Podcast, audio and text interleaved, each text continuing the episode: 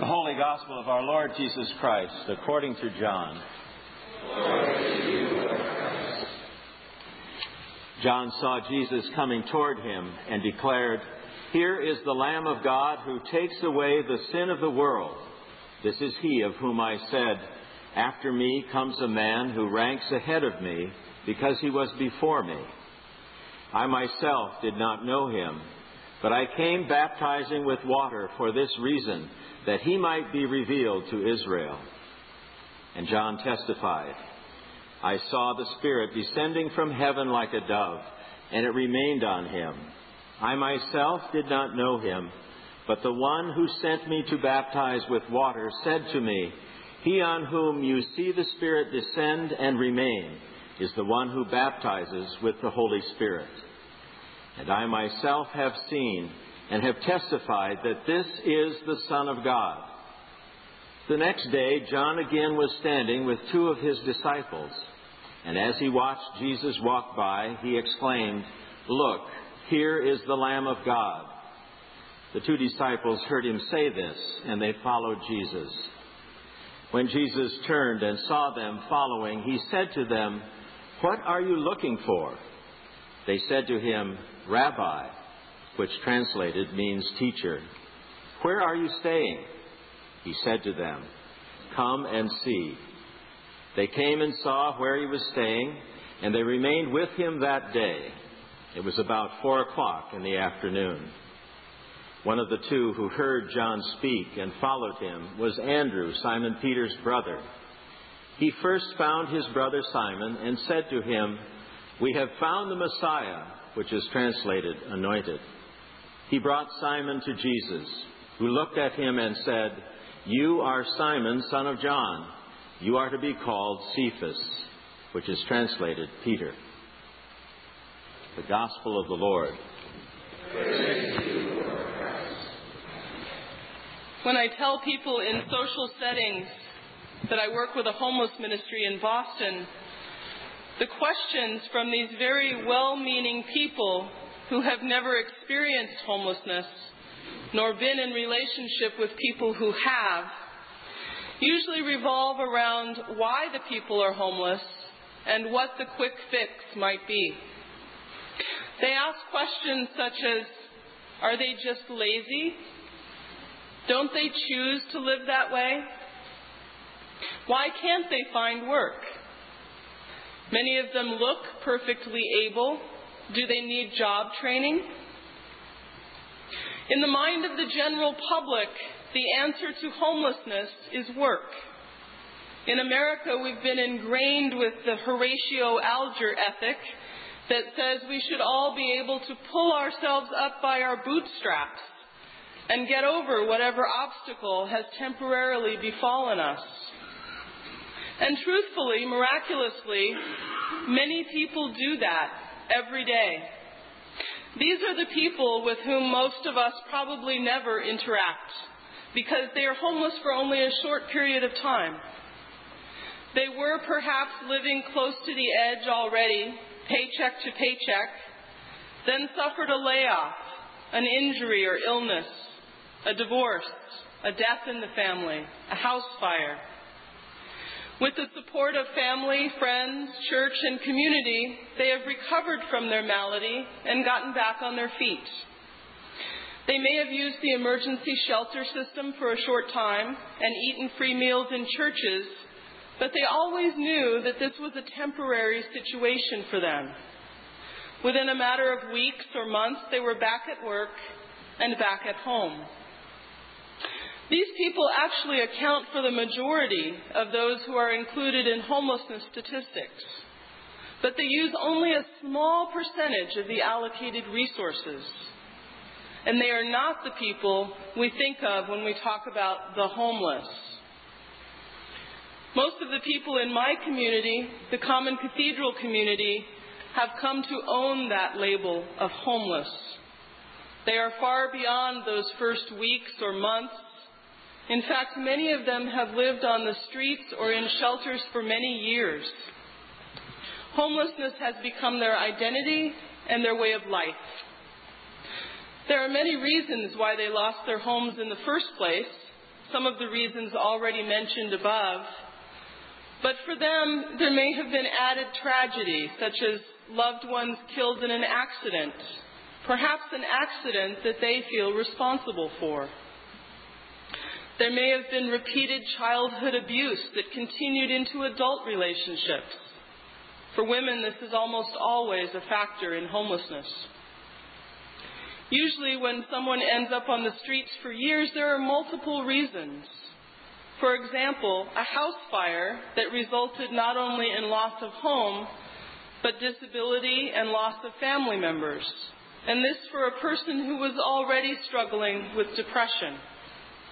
The depression itself did not land them on the streets, but compounded by other losses, it was just too much to handle. Depression became despair, and the most apparent way to cope was to self medicate with alcohol or drugs.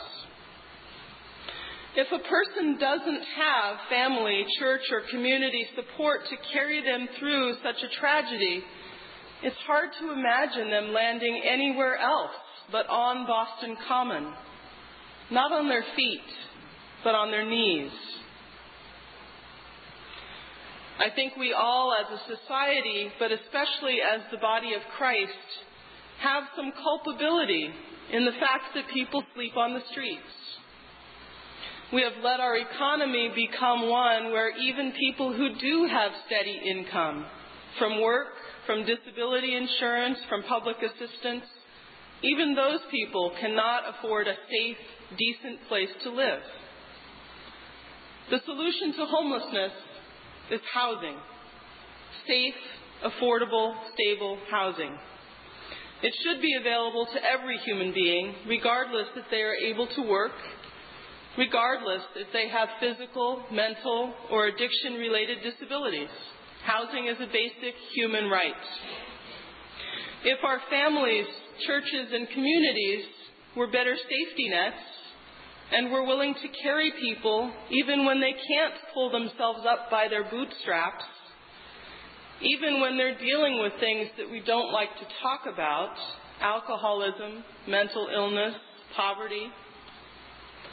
If we would model our actions after God's economy, where grace is freely given and never earned, then none of us would ever have to experience homelessness.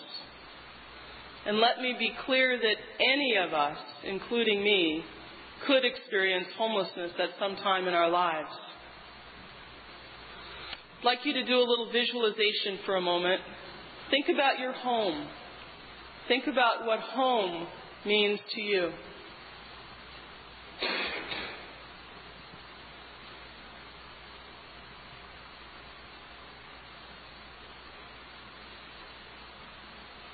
Home is a place that offers physical comfort. It's warm and dry and nurturing. It's a place that you might share with people you love, where you can lock the world out and your stuff in. You can feel safe and you can keep your belongings safe. It's a place where you can have privacy it's a place that you can decorate the way you like as an expression of your personality, and a place where you can entertain guests. Now imagine for a moment what it would be like not to have that place, not to have home. In addition to stable housing, another basic human need is community. Ecclesia Ministries is about forming supportive spiritual community to help people rise above the despair and hopelessness that they feel so that they can advocate for themselves to receive the basic necessities of life.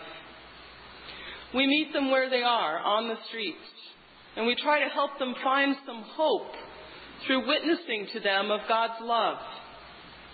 Our ministers, volunteers, and partner congregations build relationships with the poorest people of Boston, to walk with them on their journey, and to be that embracing, loving family that they need.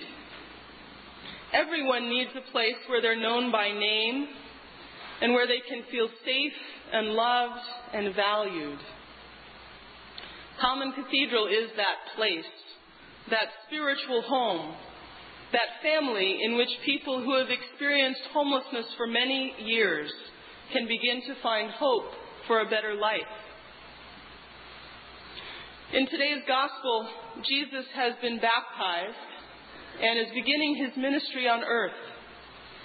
He's been empowered with the Holy Spirit, and people sense that power in him. They start following him and become his disciples.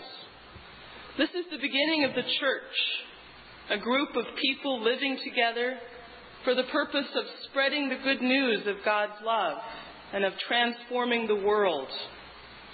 They are drawn to Jesus because they know that he will bring them to God, to help them be closer to God, to know God. They learn all they can from Jesus and then they go out to preach and heal in his name. And anyone who's drawn to this community is welcome to join them. This is our earliest model of what the church looks like and its purpose. In many ways, this is the model that Common Cathedral tries to follow. We don't have a building, but we are a church. The people of God gathered together for the purpose of bringing others closer to God, of proclaiming the kingdom and transforming the world. Common Cathedral offers the gifts of the church to people on the street. Gifts like prayer, worship, sacraments, radical welcome, sanctuary, community, celebration in the midst of brokenness, and opportunities to develop leadership. All of these gifts of the church are signs of God's love, God's free gifts to us, and they help us to hold on to hope. A large part of Ecclesia's mission is bringing together housed and unhoused people in community to be church together and to share the gifts that the church has to offer. By being in relationship with each other, housed and unhoused, by being church together, by worshiping and praying, celebrating and working together, we are witnessing to each other of God's love for all of us. When church groups come to visit Common Cathedral, as members of Trinity will today, they often exclaim, it was hard to tell who was homeless and who wasn't. They're just like us. And they're often surprised to find that they got as much out of the interaction as they gave. So be sure to ask the folks who come to worship with us today what they got out of the experience. Our Common Cathedral worship takes place on Boston Common every Sunday at the Brewer Fountain near the Park Street T stop. We gather in a circle around a portable altar in a space that's architecturally a circle, bordered by lawns and benches, and it becomes the hub of many pathways through the common. After blessing the bread and the grape juice, we invite the people with the words, the gifts of God for the people of God. And then we turn 360 degrees while elevating the gifts.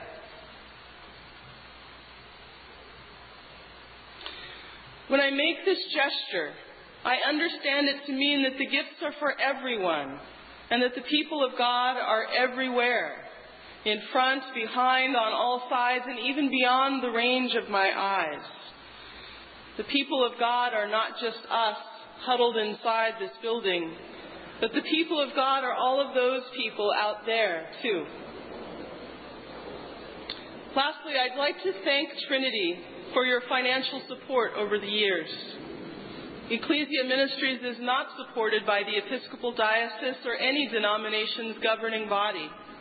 We are an independent, ecumenical ministry, and we depend on the generosity of individuals, congregations like yours, and grants from foundations to continue our ministry. When your outreach or missions committee is considering its giving each year, I hope that you will always remember Ecclesia Ministries. Please take our newsletter. There's a whole pile in the back of the church. Share it with a friend. Ask them to make a donation as well. And if you have any affiliation with charitable foundations, I'd love to speak with you after the service. And finally, most importantly, I ask you to keep the Common Cathedral community in your prayers. Thank you very much for having us here today.